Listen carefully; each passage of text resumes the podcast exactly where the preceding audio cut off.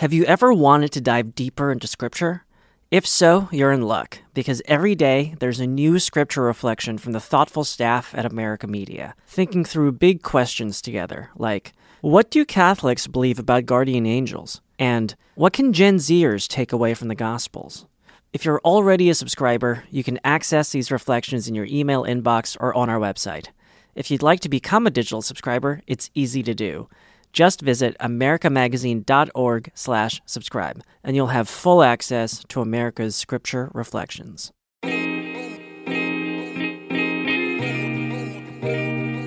we wanted to actually address today.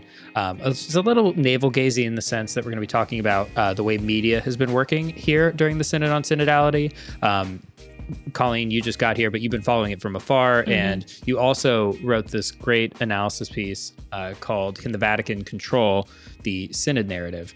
And uh, wanted to just break that down. I think we've referenced it vaguely in other podcasts, but I'm wondering if you could just start us out with what were we hearing about possible synod media regulations before we even thought knew we were going here. So over the summer, there were rumors that the Pope might be thinking about applying the pontifical secret, which is a very like Dan Brown sounding uh, secrecy classification that the Vatican uses in a bunch of cases. Uh, notably, Pope Francis got rid of the pontifical secret that covered abuse. Uh, abuse investigation results at, in 2019 and like that was a big deal people like there to be mm-hmm. transparency, not secrecy, sure. right? Yeah, but like papal conclaves are covered by it, right? So when they yeah, go in the mm-hmm. Sistine Chapel, all those cardinals. Yeah. Are, yeah. W- w- what is a pontifical secret? You just like can't tell anyone about the thing that the pontifical secret applies mean, to. The classic Vatican joke is it means you only tell one person at a time. I, another no, version actually, of that I've heard is that it's the only thing that the Pope doesn't know. it's the pontifical secret. That's terrible. Um, actually, it's it reply it refers to a secret that there are canonical penalties for telling. So all the way up to a priest being removed from ministry or in some cases an automatic excommunication. The scenario that I always think about related to the pontifical secret is when bishops are actually being selected.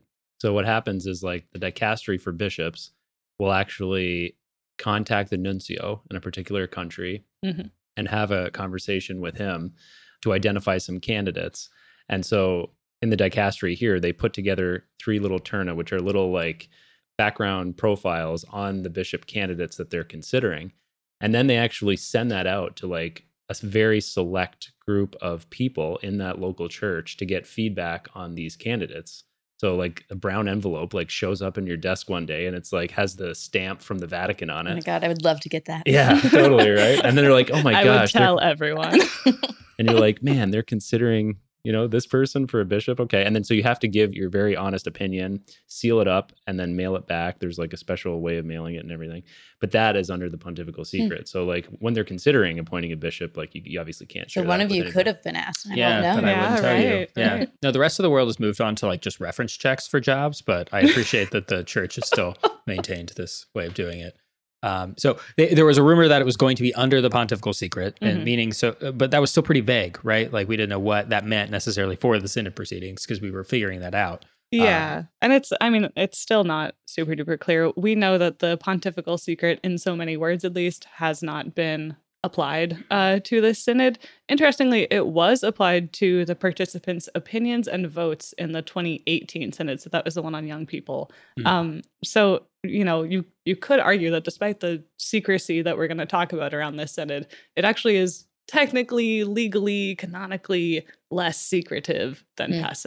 Yeah, so maybe in the letter of the law, but yeah, as we're going to talk about, I think not in the spirit or the practice, the law. Yeah. Um, yeah. Sebastian, what did you hear on that opening day when we got the guidelines around what me- media relations among synod delegates was going to be? Yeah, I found the big thing was the the talk that the Pope gave at the very opening of the synod on October fourth. Um, he mentioned the Holy Spirit a lot. He mentioned for the millionth time that the synod is not a parliament.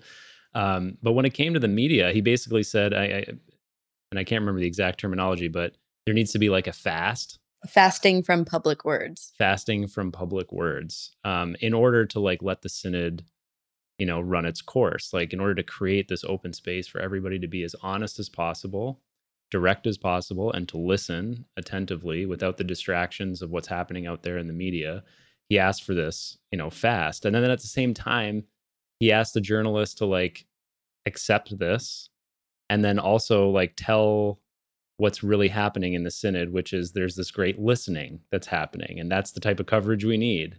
And so it was a little bit i don't know i was kind of confused by that because on one level he's saying we're going to give you nothing and another level he's going to say we expect you to like cover this the way that i am hoping that you will cover it Yeah. so I, it was just a weird vibe for a pope who is usually so open with the press and Right. is like, Mhm. I will do interviews with anyone. right Yeah, well, and he listed off sort of examples of past synods, and Ashley, you wrote about this, like how they'd kind of been boiled down into one headline. Yeah, so he mentioned that the synod on the family got boiled down to whether divorced and remarried Catholics can have communion. The synod on the Amazon was about can mature married men become priests to serve remote areas of the jungle.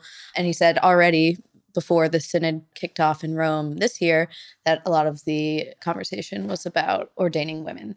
And so I am and was frustrated by this like media fast, but also did take it to heart that do we in the media often focus on hot button issues and is that serving the church well?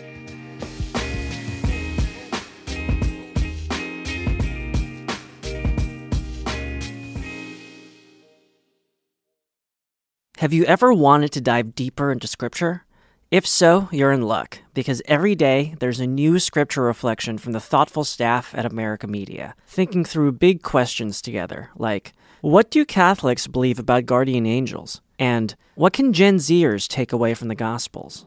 If you're already a subscriber, you can access these reflections in your email inbox or on our website. If you'd like to become a digital subscriber, it's easy to do. Just visit americamagazine.org slash subscribe, and you'll have full access to America's scripture reflections.